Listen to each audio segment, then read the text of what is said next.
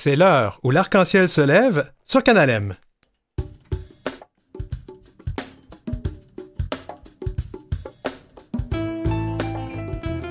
Une émission très spéciale en ce 2 janvier 2023.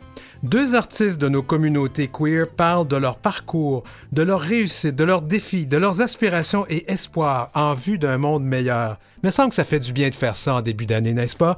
On reçoit donc l'autrice et comédienne Gabrielle Bouliane-Tremblay et l'auteur et metteur en scène Luc Arsenault. Et on ne parlera pas de résolution du nouvel an. Promis!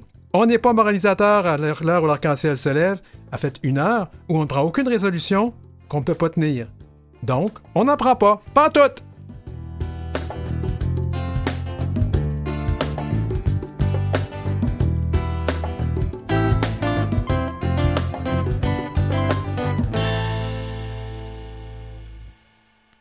C'est l'heure où l'arc-en-ciel se lève avec Denis Martin Chabot. Ben, bonne heureuse année, tout le monde! Quand on commence une nouvelle émission, on évite de sauter des semaines, hein, parce qu'on est hebdomadaire. Fait que, du moins, pas la première année. Fait que si on veut créer une bonne habitude d'écoute, ben, on fait un peu comme le petit prince et le renard. Il faut s'apprivoiser l'un l'autre. Alors, c'est pour ça qu'on est en onde aujourd'hui, mais je vous le dis tout de suite, c'est une émission préenregistrée. Parce que même si les studios de Canalem sont fermés aujourd'hui, ben, on a concocté euh, une émission spéciale avec deux personnalités inspirantes, histoire de se faire du bien puis de commencer l'année du bon pied. Nos invités d'aujourd'hui vont nous faire part de comment s'est passé 2022, en fait, les trois dernières années, parce que finalement, on a vécu une pandémie qui nous a peut-être un peu euh, mis en retard surtout, et comment elles ont, euh, elles ont pu tenir le coup, et comment, quels sont leurs projets pour 2023. Je ne sais pas si tu es là, Gabriel? Oui, allô, Denis Allô, allô. Écoute, je, l'ai dit aux gens, on enregistre, alors euh, on fait les choses un peu, un peu différemment cette fois-ci. Comment ça va, Gabriel? Ça va bien. Je sors, euh, d'une bonne grippe, mais euh, je suis fin prête pour la nouvelle année. vraiment, ça me permet de me reposer en même temps. Ben oui, mais ta voix est bonne. J'étais un petit peu inquiet quand on s'est parlé en début de semaine. Tu m'avais dit que tu n'allais pas bien. Là. Alors, ben, bienvenue à l'heure où l'arc-en-ciel se lève. Commençons là. Merci beaucoup pour l'invitation. Et puis dis-moi, Gabriel, ça c'est une tradition chez nous. On demande toujours en début d'entrevue, même si c'est la deuxième, la troisième ou la quatrième fois qu'on fait l'entrevue, quel pronom et quel accord veux-tu qu'on utilise avec toi? Oui, alors euh, c'est le pronom elle. Excellent. Gabriel, d'abord, ceux qui ne te connaissent pas, c'est parce qu'il y avait la tête dans le sable pour un bon bout de temps où ils ont, pas, ils ont fermé leur télévision et tout pendant un bon bout de temps. Tu es écrivaine et comédienne, tu es conférencière. Ceux qui savent pas, on t'a vraiment connu d'abord au cinéma dans un rôle dans un film coup de poing qui s'intitule Ceux qui font les révolutions à moitié n'ont fait que se creuser un tombeau. Aïe aïe. Mais ben, parle-nous donc d'abord de ce film-là dans lequel tu as joué de ton rôle. Ah oui, c'était une expérience extraordinaire. C'est arrivé dans ma vie un moment où est-ce que j'étais à la croisée des chemins. Je venais de sortir d'une grosse rupture avec euh, une relation que ça faisait huit ans. Euh, je savais plus vraiment où est-ce que j'allais m'en aller dans ma vie. Et là, il y a eu une offre de faire des auditions pour euh, ce film-là. Moi, je restais à Québec à ce moment-là, donc je suis allée à Montréal passer les auditions. Euh, c'est un film qui se penche sur euh, le printemps érable, mais aussi sur nos luttes, le sens qu'on donne à nos luttes communes en tant que société. Et mon personnage était un personnage trans qui s'appelait Classe Batalo, un nom de un nom qu'elle s'était elle-même donné comme guerrière, euh, révolutionnaire, dans le sens où est-ce que c'est une gang de, de jeunes euh, adultes qui vivent ensemble, qui partagent des idéaux de révolution, qui veulent changer le monde, qui veulent réveiller le monde. Et ils vont faire ici et là euh, du vandalisme et, essayer avec la poésie aussi de, de réveiller les gens. Et mon personnage, dans le fond, dans ce, dans ce film-là, a vraiment une trajectoire intéressante parce qu'elle est celle qui pourvoit aux, euh, aux, besoins du groupe. C'est un peu une sorte de maman louve euh, et qui est vraiment engagée à, à, vouloir changer aussi sa situation de vie. Donc, c'est un film qui a changé ma vie d'ailleurs. Oui, ben j'en doute pas parce que tu as été en nomination euh, au prix Écran canadien comme meilleure actrice de soutien. C'est quand même là je, vais te hâter mais je pense que c'est pas c'est connu mais tu as été la première femme trans au Canada à avoir euh, obtenu une, nomination comme ça. Alors justement, comment ça, ça a changé ta vie? Mais, oh mon Dieu, c'est. En fait, je ne savais pas euh, que, ça, que je m'enlignais pour faire ça. Mais euh, quand, on, quand j'ai appris la nouvelle et tout, j'étais vraiment contente parce que je sentais aussi que la société avançait. Euh, il y a aussi que de mon côté, ça s'est répercuté. il y a eu la répercussion où est-ce que j'ai été invitée à Tout le monde en parle. Oui. Euh, c'est ce qui me fait connaître vraiment, euh, je dirais, au grand public. Euh, et cette émission-là était consacrée à la promotion du film, mais aussi à la mention de, de mon parcours en tant que femme trans, puis aussi de la, de, la, nomination comme première femme trans aussi. Oui. Donc, ça a changé ma vie parce que ça me fait connaître et ça me permis, ça a permis à beaucoup de Québécois aussi de, de comprendre la réalité des personnes trans d'une façon beaucoup plus euh, personnel. Écoute, euh, moi, c'est là que je t'ai rencontré. En fait, on ne s'est pas rencontré. Tu es rentré chez nous par le petit écran. Mais ben, puis, vraiment, j'ai été impressionné. Je suis allé par la suite, je me suis assuré de voir le film, ce qui n'était pas toujours évident, mais quand j'ai réussi à le voir, je l'ai visionné. J'ai adoré ce film-là. Ça m'a beaucoup parlé. Même si nous ne sommes pas de la même génération, je pense que les combats se ressemblent d'une génération à l'autre. Hein? Oui, hein? Ah Alors, on va parler de toi. Euh, tu es né un 27 juillet 1990 à Saint-Siméon, dans la belle grande région de Charlevoix. Comment s'est passée ta jeunesse à la lumière de, ce que tu vivais à l'intérieur de toi? Je, sais que tu es à l'aise de parler de, de, ta transition, c'est pour ça que je me pose des questions. Vous savez, les gens, avant qu'on fasse des entrevues, on se parle un peu avant. Alors, comment ça s'est passé pour toi, cette jeunesse-là? Euh, moi, c'est sûr que ça, ça s'est fait quand même sur le tard dans mon processus. Si je regarde en ce moment, les jeunes sont beaucoup plus euh, au, au su au fait de, de ce que c'est la transidentité, mais à mon époque, dans les années 2000-2010, il n'y avait pas vraiment accès à l'information. Euh, je reste en campagne, donc même dans les CLLC, même à l'école, il n'y a pas ces informations-là. Donc, j'explore un peu à l'aveugle un peu mon identité. Au départ, je pense que je suis un homme homosexuel euh, parce que attiré par les hommes et euh, mon sexe assigné à la naissance était homme. Donc, euh, ensuite, moi, à travers l'écriture, c'est vraiment l'écriture qui m'a aidé à m'explorer. Et quand j'ai déménagé à Québec, j'ai rencontré des gens de la communauté queer vraiment beaucoup plus diversifiés que ce que je pouvais voir. En fait, il n'y en avait pas, en fait, de personnes queer dans mon époque à, Charlevoix. Donc, euh, pour moi, ça a été tout un autre monde et j'ai fait des recherches sur ce que c'était la transidentité parce que j'avais entendu parler de ça.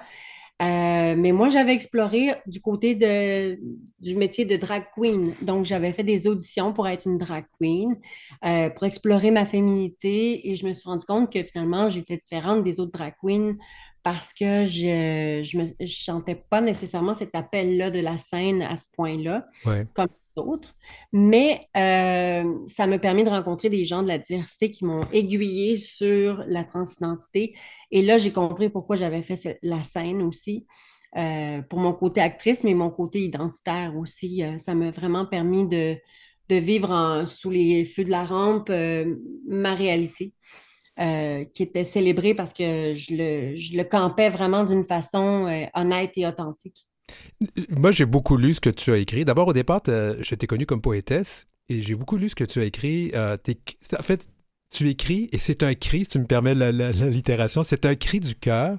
C'est très beau euh, et, je pense que tu nous fais découvrir c'est quoi euh, ce que tu ressens, ce qu'une personne comme toi peut ressentir. Tu sais, euh, une, femme qui euh, vit dans un corps qui lui a été assigné à la naissance, qui est d'une certaine façon, euh, puis tu dois vivre ces événements-là. Écoute, moi, moi, je pense que ton écriture nous a vraiment éduqués. Je ne sais pas comment les gens ont réagi, mais tu as, publié deux recueils. donc, c'est important pour toi de nous communiquer ça et de cette façon-là. Oui, je pense que l'expression de soi, pour moi, est là depuis que j'ai 11 ans. J'ai commencé à écrire euh, un roman de science-fiction. Après ça, j'ai été dans, dans le fantastique. J'explorais beaucoup les genres littéraires. Et c'est vraiment quand j'ai eu 16 ans que j'ai eu la piqûre de la poésie. Euh, et j'avais commencé à écrire ici et là des, des, textes et euh, au fil du temps, ça est devenu Le ventre des volcans, qui est mon premier recueil, qui est épuisé maintenant, mais euh, qui a quand même eu un bon succès. Euh, c'est ce qui m'a fait connaître aussi sur la scène poétique à Québec. Je faisais des lectures de micro ouverts Euh, c'est sûr, j'ai commencé comme tout le monde un peu, on, partage nos écrits, ça ne nous tente pas trop, on est, on, pas, n'est pas trop confiant, mais au fur et à mesure des, des années qui passent, euh, on a des commentaires de gens qui, nous qui croient en nous et je pense que oui, à partir du moment où j'ai commencé à parler de ma propre réalité, c'est là que les, mes textes ont rejoint les gens parce que je parlais vraiment du, du cœur. Oui, il y a ce fameux cri du cœur qu'on retrouve en, début de ton premier grand roman. D'ailleurs, on va en reparler après la pause musicale, mais j'aimerais qu'on parle de ce cri du cœur que tu mets en début. Et vraiment, moi, ça, ça vient me chercher à chaque fois. je me rappelle de t'avoir vu le faire euh, en spectacle. Et écoute, avec les larmes et tout, c'était vraiment touchant. Oui, c'est le manifeste de, la femme trans euh, que j'avais écrit. Euh, c'est ce que tu parles, dans le fond? Oui, oui, c'est ce que je, dont je parle, oui. oui. Ah oui, oui. Puis c'est vraiment un texte que chaque fois que je revisite ou que je relis, euh, ça vient me chercher parce que c'est encore tellement trop d'actualité, malheureusement. Euh, malheureusement. On va faire une petite pause. On va aller écouter euh, Pauline en parle, les mots, et on revient tout de suite après. On va parler de ton roman.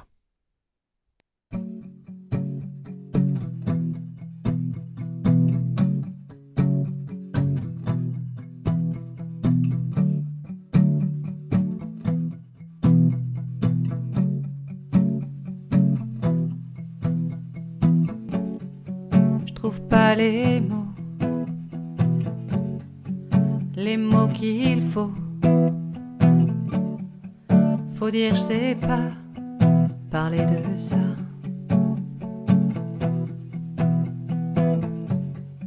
Ça rime à rien, rien d'autre à faire.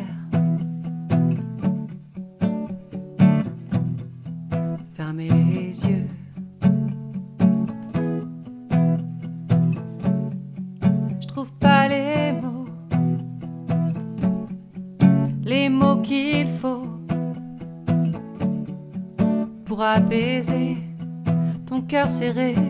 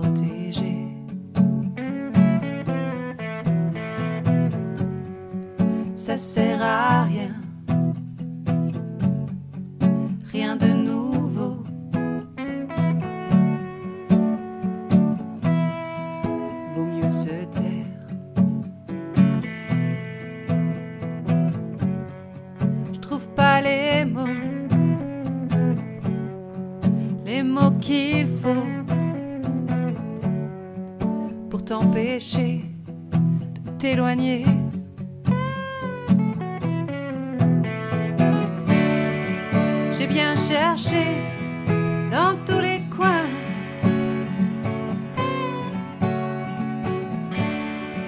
J'ai parcouru tous les chemins. Rien que du vide rien que du vent, rien que des mots, des fois trop grands. Les mots,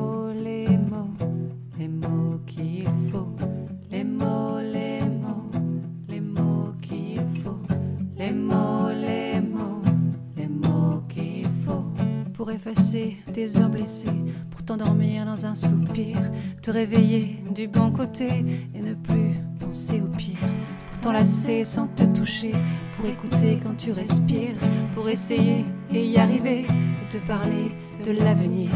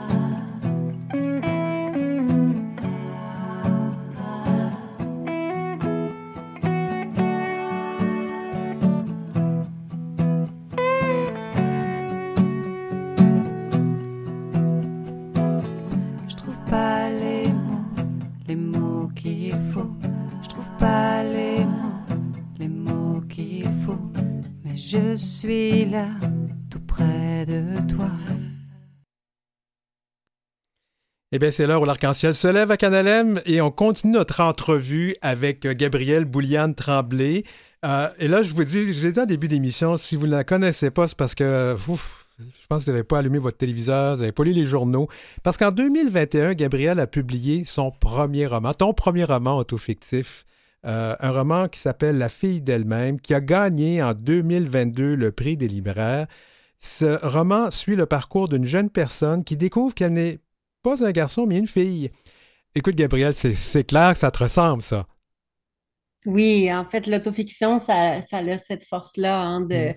de pouvoir utiliser, de puiser à même nos propres ex- expériences pour aller explorer euh, euh, une histoire vraiment qui, qui a pris 15 ans à écrire quand même. Ah mon Dieu, oui. Ben, ça paraît, là, le livre est vraiment touchant. Euh, une chose, moi, que je me suis toujours demandé à chaque fois, je, ben, je- connais un peu ton histoire, là, les gens, vous savez qu'on se connaît, Gabriel et moi, mais ça m'a beaucoup touché parce que je sais que tu es passé par des périodes très difficiles. Euh, c'était dur de revivre ces moments-là en l'écrivant? Euh, oui, c'était c'était difficile par moments et des fois je faisais une économie. On parlait, la chanson parlait des mots justement, mais moi des fois parfois je faisais une économie des mots euh, pour me préserver mentalement euh, sur certains épisodes de, de la vie que je relate là-dedans. Euh, et j'ai eu la chance d'avoir une éditrice euh, formidable, Mélanie Vincelette de Marchand de Feuilles, qui ont publié aussi La femme qui fuit, donc Femme fleuve, Femme forêt. Mais j'ai eu la chance d'avoir ce- cette éditrice-là qui, a un grand cœur, un immense cœur et qui a toujours fait preuve d'empathie par rapport à mon, à mon récit de vie euh, et qui, me poussait justement euh, d'une façon très, très douce à, aller au fond des choses, à aller trouver vraiment les mots justes euh, pour chaque expérience que, dont je traitais le sujet. Et pour moi, ça a été bienfaisant et bénéfique parce que j'ai pu me libérer aussi par la bande de, de certaines choses qui restaient stagnantes en moi. Et euh, ça m'a permis aussi de faire du bien à d'autres qui, par, euh, par la, le- la lecture du livre, euh, se sont reconnus aussi à travers mon vécu parce que c'est quand même, oui, on a des vécus différents, mais similaires dans le sens où est-ce qu'on vit beaucoup de- d'incompréhension de la part Oui. de plusieurs personnes. Et surtout, tu parles de, tu relates une expérience, moi, ça m'a toujours, euh, ça m'a choqué, c'est venu me chercher à plusieurs reprises quand je repense à ça. Tu parles d'une agression. C'est quelque chose que tu as vécu, toi? Oui, oui. Es-tu capable d'en parler présentement? Ou c'est quelque chose que ben, je suis quand même détachée maintenant, puis je l'ai fait. Je sais que parfois dans le roman, ce moment-là, il vient accrocher beaucoup de gens, euh, mais je l'ai fait par souci que c'est une triste réalité encore. La majorité des personnes trans ont été agressées. Euh, j'ai pas les chiffres, là, mais on, est vraiment sujet, sujette à, à plus d'intimidation, plus de violence, plus d'idéation suicidaire. Donc, euh, c'est un passage difficile, mais un passage obligé, je crois, et qui va sensibiliser les gens, évidemment, euh, par la bande. Mais c'est un roman qui, bien qu'il soit difficile par moments, je trouve que c'est avant tout un roman de résilience Oui. et de, de poésie, de beauté, de, de, de lumière aussi. Il y a beaucoup de lumière qui passe entre les lignes. Oui, ah oui, tout à fait. Et, et en fait, la, la beauté du récit, il y a quand même des belles histoires d'amour qui sont pas faciles, mais c'est pas facile pour personne des histoires d'amour. Tu sais, on s'entend, moi comme homme gay, c'est vraiment pas simple non plus. Alors, euh, je pense qu'on peut se comprendre là-dessus. Moi, ce que j'ai trouvé intéressant cette année, et ça sera, ça sera publié l'année prochaine, elle, Ellie Tarek, elle, Betch- Betchelani Lynch, alors j'ai mal prononcé son nom, je suis désolé, mais a traduit en anglais ton roman et ça va être publié sous le nom de Dandelion Daughter en mai 2023. Parle-nous de la personne qui traduit ton livre, s'il te plaît.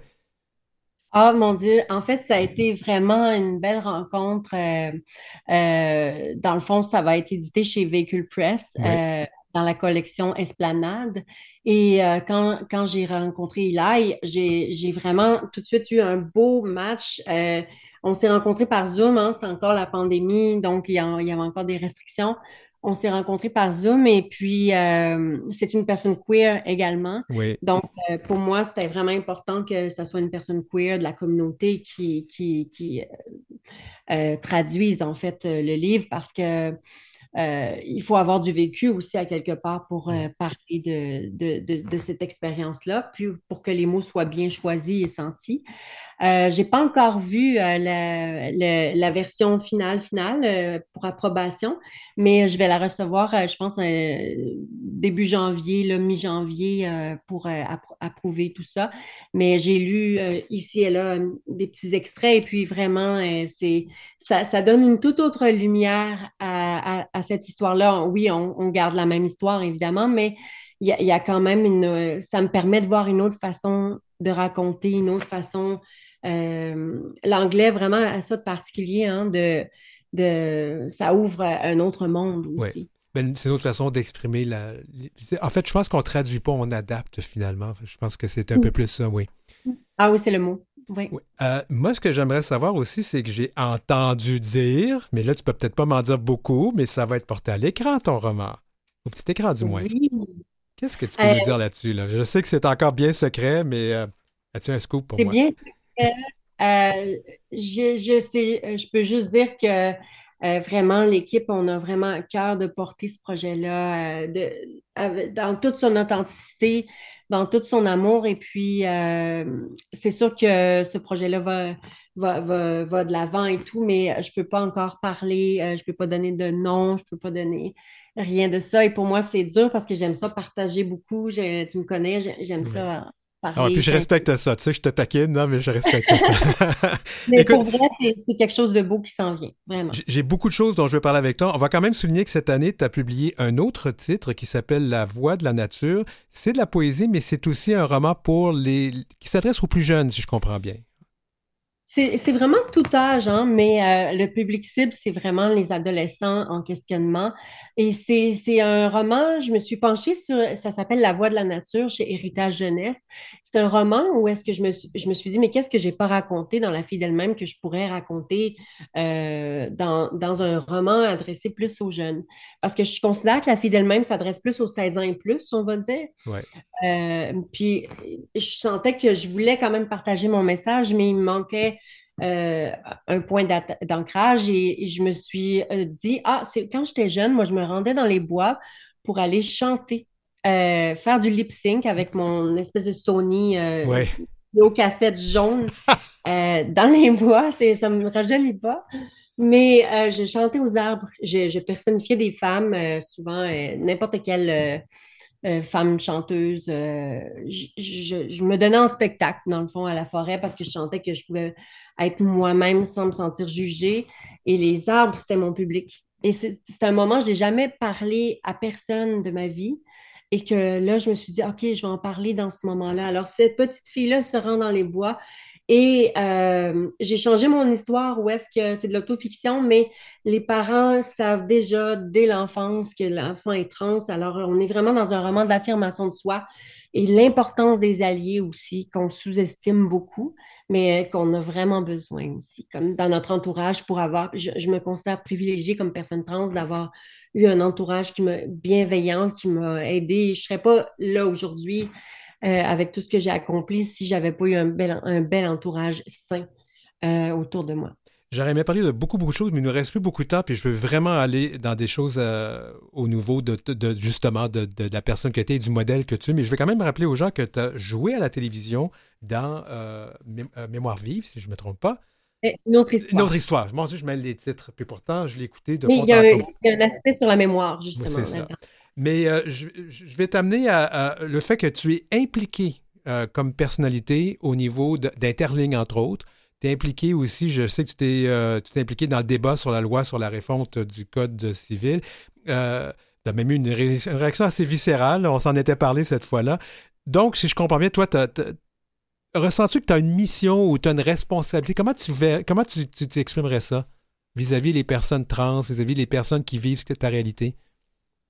Je pense que c'est dans ma personnalité. Euh, je, je, déteste l'injustice. J'ai été témoin, j'ai été intimidée quand j'étais jeune. Euh, j'ai été témoin d'intimidation aussi.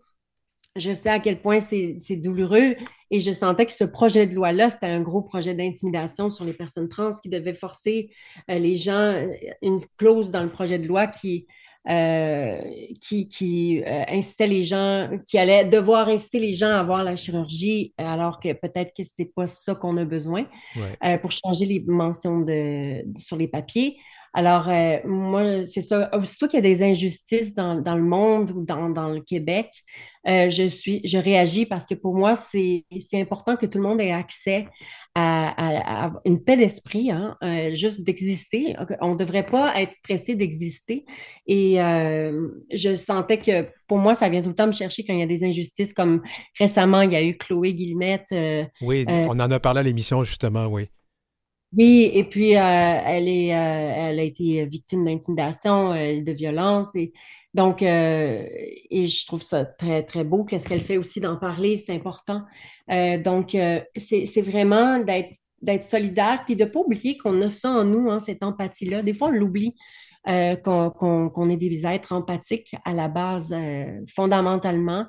Et, euh, c'est ça, quand il y a des injustices, moi, c'est sûr que, que je vais au front au, au- dépit de la santé mentale. Je, je sais que le projet de loi 2, ça a vraiment hypothéqué ma santé mentale, mais euh, Mais, mais tu as, fait t'as eu une intervention importante qui a été euh, appréciée. Gabriel, c'est fini pour nous. Hey, merci d'avoir été là aujourd'hui. Ça a été vraiment un plaisir. Puis J'étais bonne heureuse année, année 2023, puis tu sais qu'on t'aime. Merci. Moi aussi, je vous aime. Merci. Bonne année. Merci. Après la pause, ce sera Luc Arsenault. Vous avez des commentaires ou des suggestions de sujets ou d'entrevues pour Denis Martin? Contactez-le à heureciel.outlook.com. C'est heureciel en un seul mot et en minuscule, outlook.com. Suivez Denis Martin aussi sur sa page Facebook et sa page Instagram, arobase DM Chabot, auteur.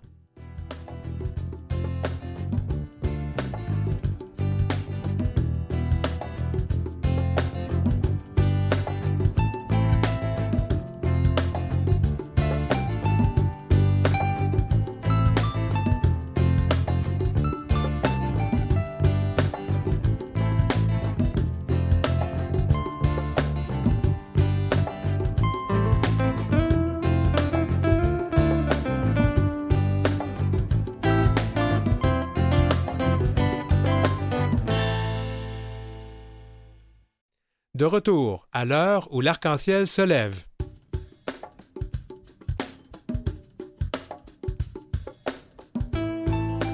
Dans cette deuxième demi-heure, on va parler de théâtre, parce qu'on aime ça le théâtre, avec un passionné de théâtre, comédien, metteur en scène, dramaturge, Luc Arsenault est avec nous.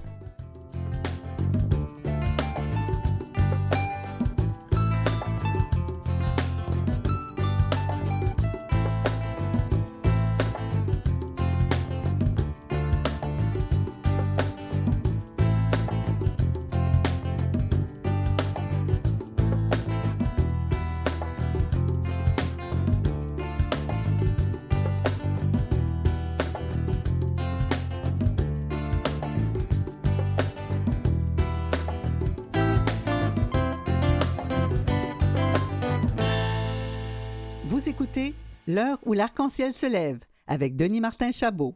Bienvenue, Luc Arsenault, à l'heure où l'arc-en-ciel se lève. Merci, Denis En Martin ce Chabot.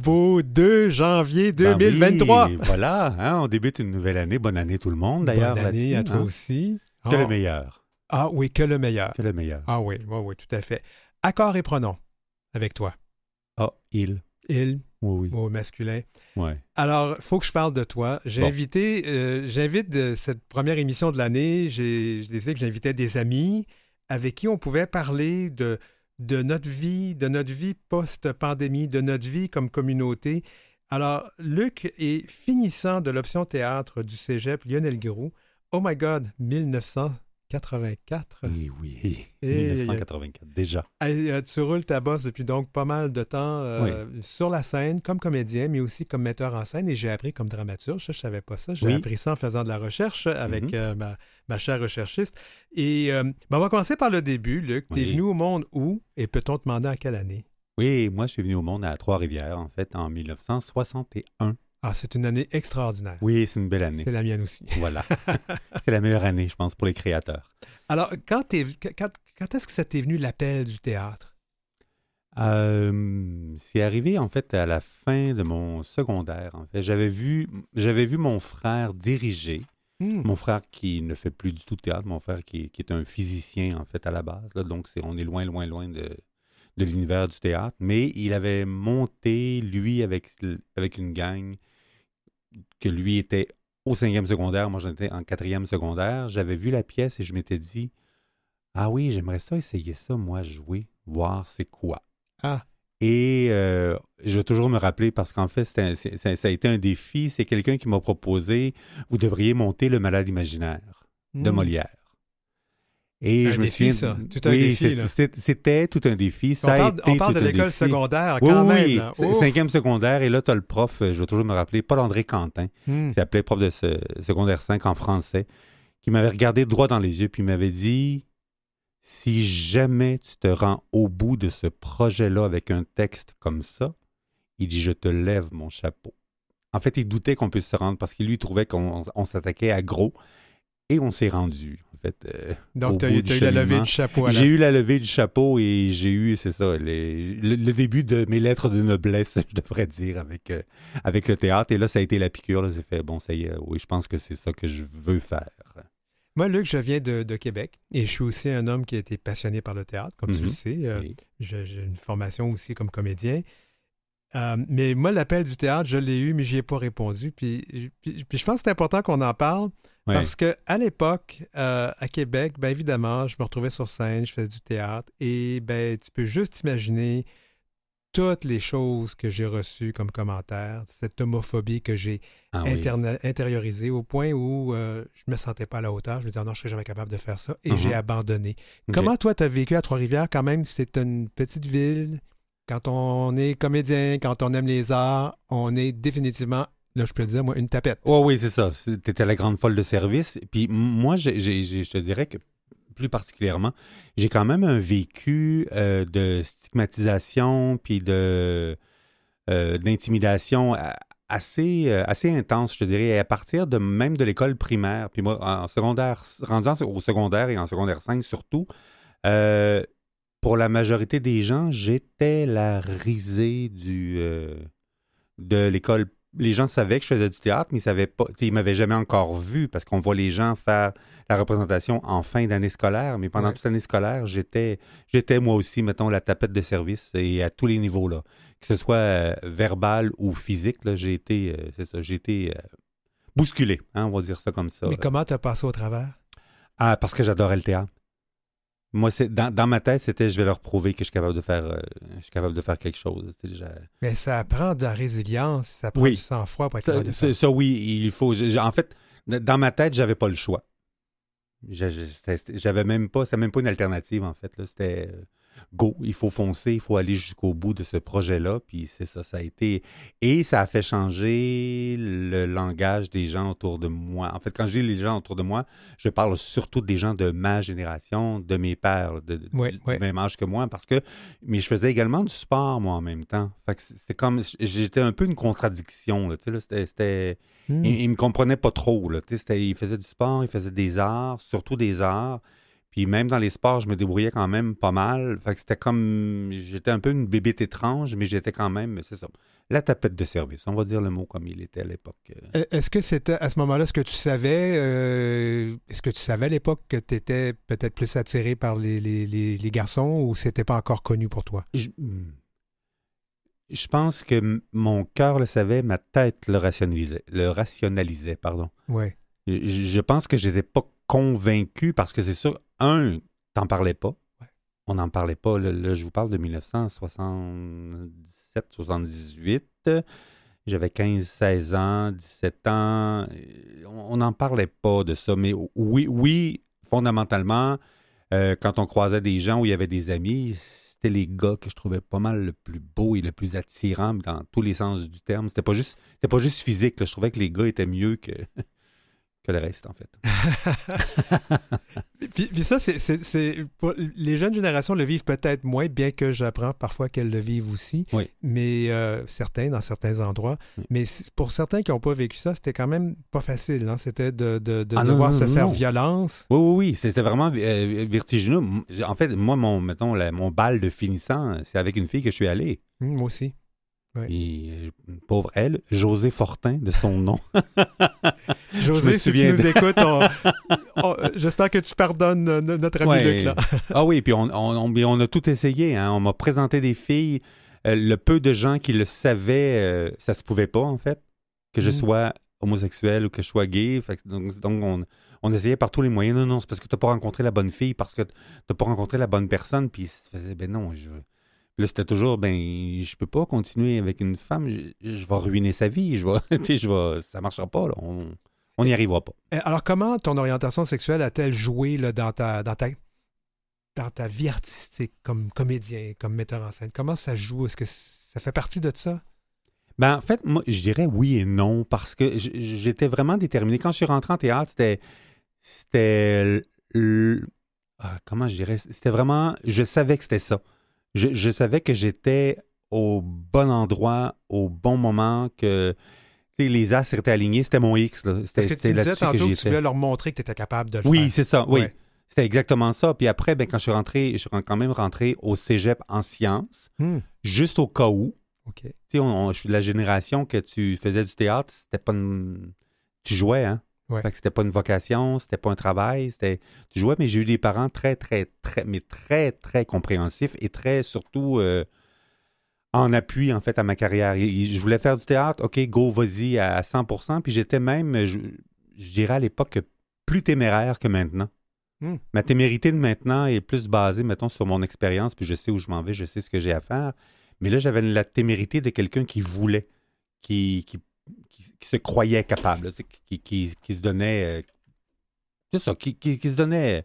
Qui se donnait un genre. À l'époque, c'était ça. là. On rentrait dans une école de théâtre, puis on devenait quelqu'un d'autre euh, Ouais. automatiquement. là. Fait que c'est, euh, voilà. Puis je me souviens d'être rentré à l'école. euh, moi, je suis rentré, j'ai fait Sainte-Thérèse, en fait, le- l'école de théâtre de Sainte-Thérèse. Puis je vais toujours me rappeler de. J'avais dit Lionel Groult et c'est Oui, Sainte-Thérèse. c'est ça. C'est la même chose. Ah, c'est la même chose, OK. C'est- le, collège Lionel Groux à Sainte-Thérèse de Blainville. OK. Fait que souvent, les gens vont dire, oh, moi, j'ai fait Sainte-Thérèse au lieu de dire j'ai fait Lionel Groux. là. C'est- Ouais, c'est- ouais. Ça, c'est ma génération à moi. Là. Ouais. Euh, mais je me souviens d'avoir discuté avec euh, le, le fondateur qui était à ce moment-là directeur, qui était Jean-Robert Rémillard, qui était directeur du théâtre à l'époque. Puis il m'avait dit, euh, si jamais on ne vous prend pas après les auditions, vous faites quoi? Et j'avais répondu de but en blanc, mais pourquoi vous ne me prendriez pas? Ah! Et là, il y avait eu un grand, grand sourire dans son visage qui s'était allumé, puis j'ai j'ai été reçu, en fait, on m'a accepté. Ça, on appelle ça d'en avoir des grosses, là. Oui, oui, oui, oui, oui, oui, j'étais convaincu. En fait, j'étais sûr de moi. J'avais. C'est ça.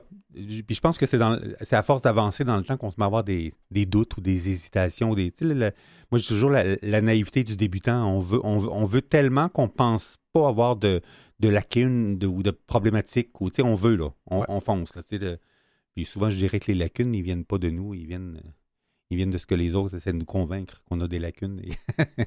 Avant d'aller à la pause musicale, Oui, quand même une question qui me vient en tête. Oui. Euh, L'école ou- de théâtre, est-ce Oui. que c'était plus ouvert, est-ce que c'était plus facile à vivre que les années d'école secondaire ou Ah, ben oui, mais oui, hein. totalement, totalement. Tu sais, dans une école de théâtre, en fait, tout, tout- tout le monde est qui il est et tout le monde est respecté pour qui il est. Fait que c'est- sûr que c'est. un- En fait, c'est un avantage parce que si, un, comme, un- comme humain, déjà à la base, si tu n'es pas brimé par ce que tu es, ben ça devient plus simple de devenir qui tu peux être comme comédien, qui tu dois être comme comédien, comme interprète. Donc, il y, y a- il y a tout cet avantage-là là, de, de, de- de se sentir de se sentir vrai, de se sentir qui on est, puis de, se sentir accepté aussi, surtout accepté comme on est et par tout le monde. Donc, tu as fait un ouf quand tu es arrivé. Oui, là. voilà. Moi, je, moi, je suis rentré là, j'ai j'ai recommencé à respirer.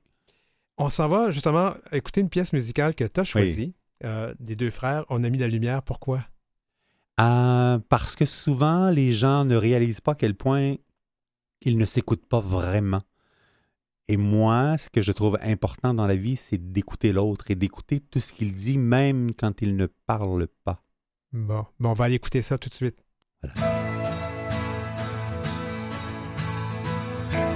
On a le cœur moins gros, on a baissé les armes. On a fait ce qu'il faut pour que revienne le calme. On a mis de la lumière sur nos différends.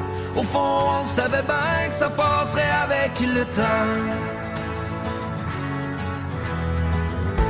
On en a fait du chemin, toi puis moi depuis le temps. On avait de la misère à vivre de bons moments. On se pognait pour un rien, se parlait sans s'écouter. On s'entendait juste bien assis devant télé. Il était vraiment le temps que ça change. Il manquait d'espoir dans nos silences. On a le cœur moins gros, on a baissé les armes. On a fait ce qu'il faut pour que revienne le calme. On a mis de la lumière sur nos différends. Au fond, on savait bien que ça passerait avec le temps.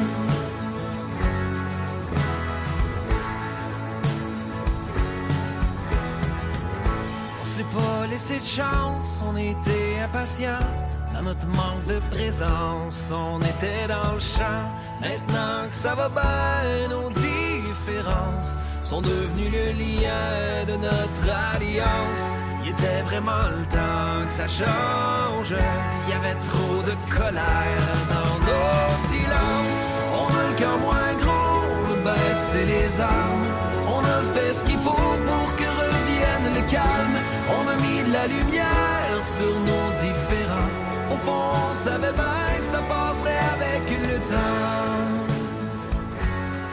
Avec le temps.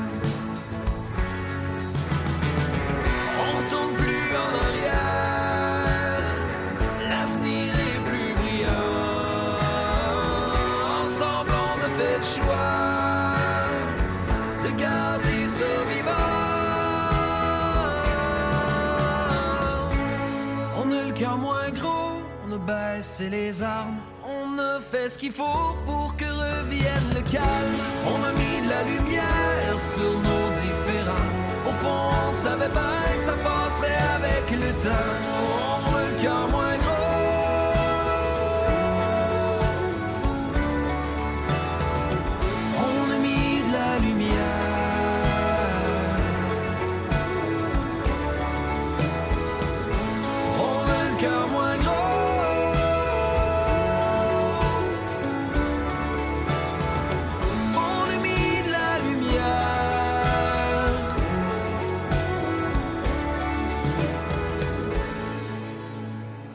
où l'arc-en-ciel se lève avec Denis Martin Chabot. On est de retour avec notre invité en cette première émission euh, du euh, mois de janvier, première émission 2023, Mhm. avec Luc Arsenault, euh, comédien, metteur en scène, dramaturge. Luc, euh, faut te demander, le- Oui. c'est- c'est ça- c'est quoi le théâtre pour toi? Qu'est-ce que ça représente dans ta vie? Ah, mon Dieu. Ça, C'est la grosse vraiment- question, Oui, c'est vraiment la grosse question de début d'année en plus. En fait, le théâtre, je, je pense que c'est. Parce que le théâtre, pour moi, c'est le contact avec les gens, c'est, c'est, c'est l'humanité reflétée sur scène, c'est, c'est les relations interpersonnelles, c'est les relations humaines, c'est les humains qui se, qui se parlent. euh, qui se parlent soit dans une allégorie, soit dans un donc ou dans une histoire inventée, ou dans une histoire vraie, parce que Mhm. ça peut arriver aussi du théâtre Ouais. avec des vraies histoires qu'on qu'on re-raconte ou qu'on qu'on remanie d'une façon, euh, de manière différente. Euh, mais moi, le théâtre, en fait, j'aime ce médium-là profondément, justement pour le côté vrai de la chose, Ouais. pour le contact avec le public, pour le contact direct de sentir les gens et d'être capable de livrer quelque chose aux gens, mais dans, dans toutes les dimensions possibles de ce qu'est- de ce qu'un humain peut offrir, de ce qu'un humain peut donner. Fait que pour moi, le, comédien, la comédienne, ça va plus loin que l'entité humaine. C'est c'est- c'est- c'est sa réalité, c'est c'est qui il est, c'est qui, pour moi, il devrait être. Puis j'essaie toujours de les amener vers là, d'ailleurs, quand je dirige. J'essaie de les amener, pas, pas, pas vers uniquement ma vision. Je ne suis pas unidirectionnel. Mhm. J'ai ma vision, mais j'ai aussi les gens devant moi. Donc, les gens devant moi peuvent me faire changer, pas d'idée, mais de façon d'aller ou d'atteindre mon but ou d'atteindre le chemin que je veux rejoindre, avec lequel, en fait, je veux rejoindre surtout, bon, un, les spectateurs. Mais si j'ai rejoint les interprètes, ben c'est sûr que le spectateur va être interpellé. Tout à fait. Voilà. Tout à fait. Je vais, je, vais, je vais, je vais faire euh, vraiment quelqu'un de très, de très érudit. Je crois que c'est Shakespeare qui a dit que la vie, c'est une grande pièce de théâtre, théâtre, où ouais. chacun doit y jouer son rôle. Voilà. Et je pense Ouais. que ça... Et de ça- bien le jouer. Et de bien le jouer. Alors, jouer ou diriger, qu'est-ce que tu préfères? Diriger. Pourquoi? Euh, mon, mon, mon- je, dirais- je vais, je vais revenir à mon attirance pour l'humain. J'aime voir évoluer les gens. J'aime voir progresser les interprètes de partir d'un point A et se rendre à un point Z. Je vais, je- je- je- moi, c'est avec eux, c'est toujours, je fais l'alphabet complet, j'arrête pas à B. C'est comme, c'est d'un point A à un point Z, de- donc de passer par toutes les étapes possibles et, et de voir s'épanouir et surtout de voir les gens raconter et de savoir ce qu'ils racontent, de savoir ce qu'ils véhiculent comme, comme humain, comme comédien et comme importance du message aussi qui est apporté. Parce que, règle générale, j'irais même dans la comédie, je vais aller chercher euh, certains points pour faire quand même réfléchir les gens qui viennent écouter. Mhm. Donc, c'est sûr qu'avec les interprètes, ben, eux-mêmes, je vais les faire réfléchir sur ce qu'ils ont à dire. là. Ouais. J'ai vu une pièce récemment que tu as montée. Oui. On en a Ouais. peut-être pas beaucoup parlé euh, sur les- dans les médias, mais nous, on va en parler. D'accord. Euh, Lune Rouge, c'est Oui, ça? la lune rouge. La Lune Rouge. Alors, c'est une adaptation, Oui. mais vraiment, c'était. Là, j'ai vu comment tu jouais et avec, non seulement avec tes interprètes, mais avec le public aussi. C'est sûr et certain. Moi, moi, le public, il fait partie, quelque part, pas des... in- Ben, presque, en fait, des interprètes. Il, il est quand même, tu sais, parce que euh, on reproche souvent à des comédiens de ne pas être à l'écoute. Mm. Mais moi, le personnage à l'écoute, c'est le public. Oui. Donc, si le personnage qui est à l'écoute est nourri et... euh, oui, nourri, je pense que c'est le- c'est le bon mot. Ben, on atteint encore plus un, un but, un but intéressant, un but, c'est ça, de, de- de réflexion, de, de, de conscientisation, de, de, de, de plaisir, en fait. Ça peut être juste le plaisir, mais le plaisir, c'est important aussi. là.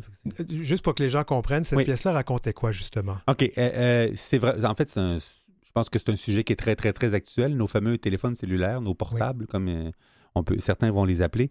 Mais les téléphones cellulaires, alors, c'est un groupe d'amis qui se connaissent depuis plusieurs, plusieurs années, depuis plus de 30 ans, en fait, qui se rencontrent un soir et on se rend compte que cette gang-là se, se- se voit régulièrement, en fait, pour, se- Mhm. pour se jaser, se tirer la pipe et compagnie.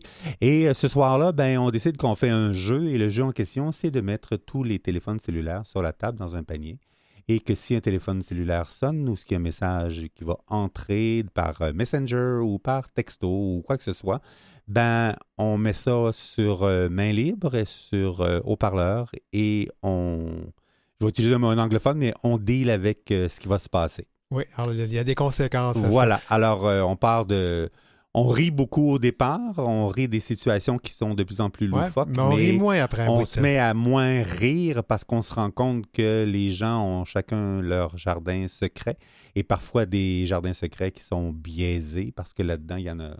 Bon, il y a, il y a une des histoires qui est plus, con- qui est plus je je vais utiliser le mot tarabiscoté, Mhm. hein, qu'on qu'on essaie de, de- de faire passer pour un autre le téléphone. Donc, il y a une espèce de double niveau là, dans, dans, dans tout ça, mais c'est c'est vraiment les, les, les aléas en fait du téléphone cellulaire. c'est- Et, et- et- et moi, ce que je trouvais intéressant, c'est en fait, tu joues un peu sur les apparences, hein, Oui, les apparences beaucoup. trompeuses.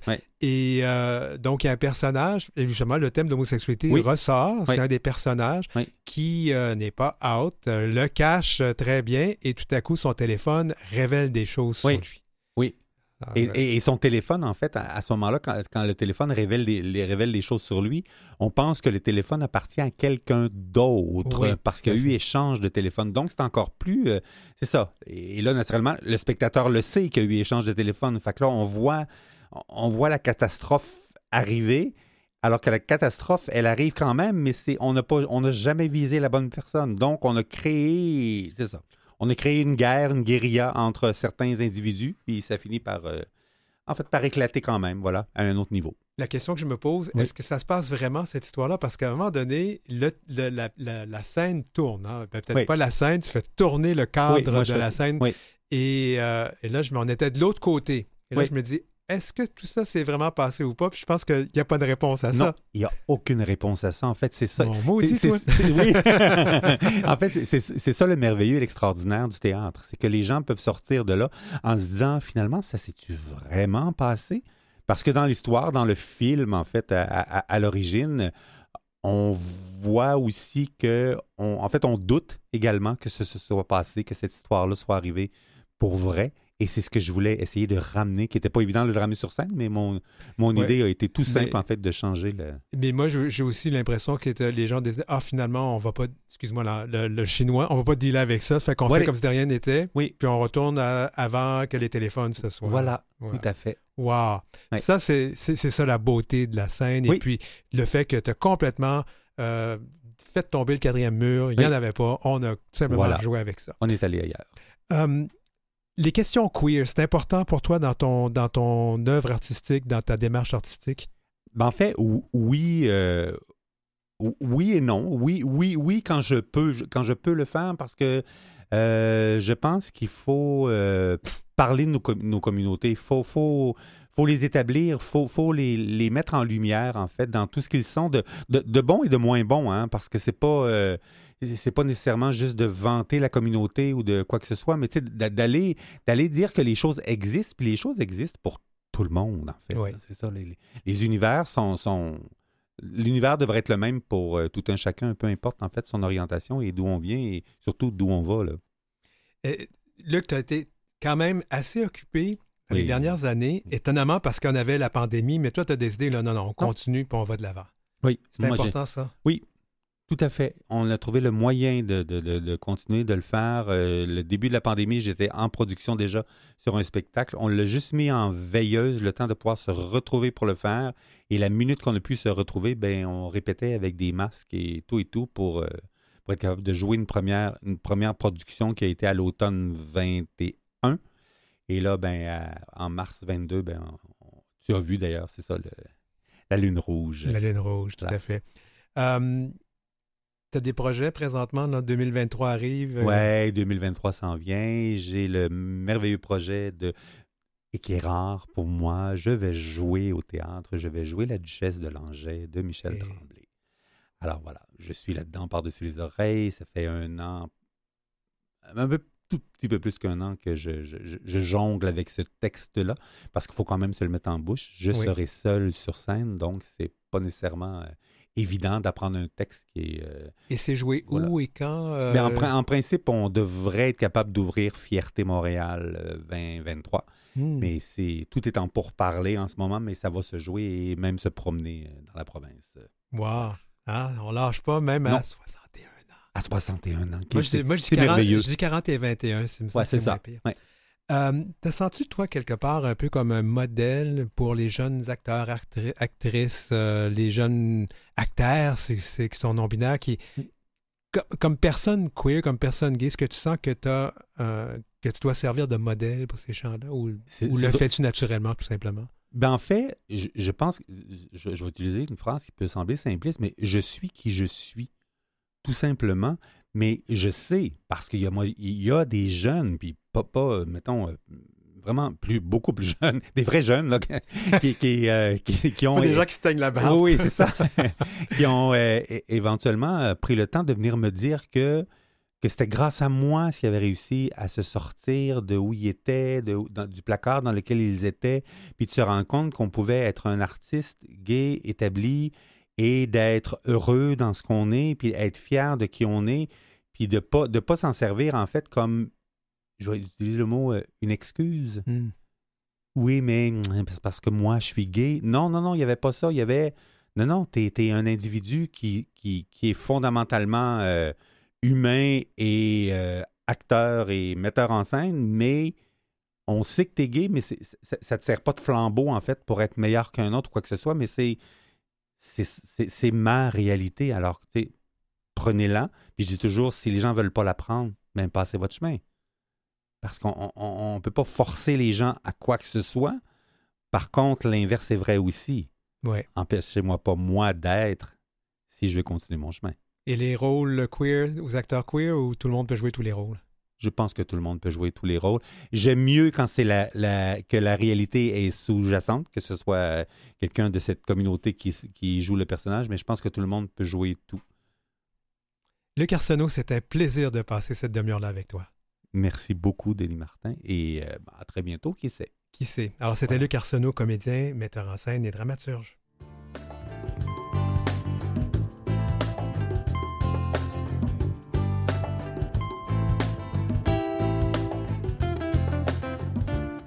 Vous avez des commentaires ou des suggestions de sujets ou d'entrevues pour Denis Martin? Contactez-le à heurciel.outlook.com. C'est heurciel en un seul mot et en minuscule, outlook.com. Suivez Denis Martin aussi sur sa page Facebook et sa page Instagram, dmchabot auteur.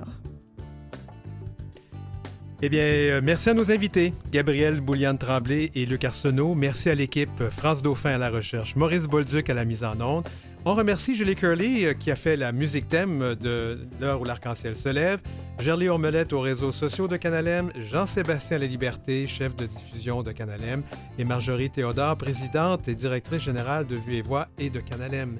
Je m'appelle Denis Martin Chabot. Je vous souhaite une bonne et heureuse année 2023 et on se retrouve la semaine prochaine en direct.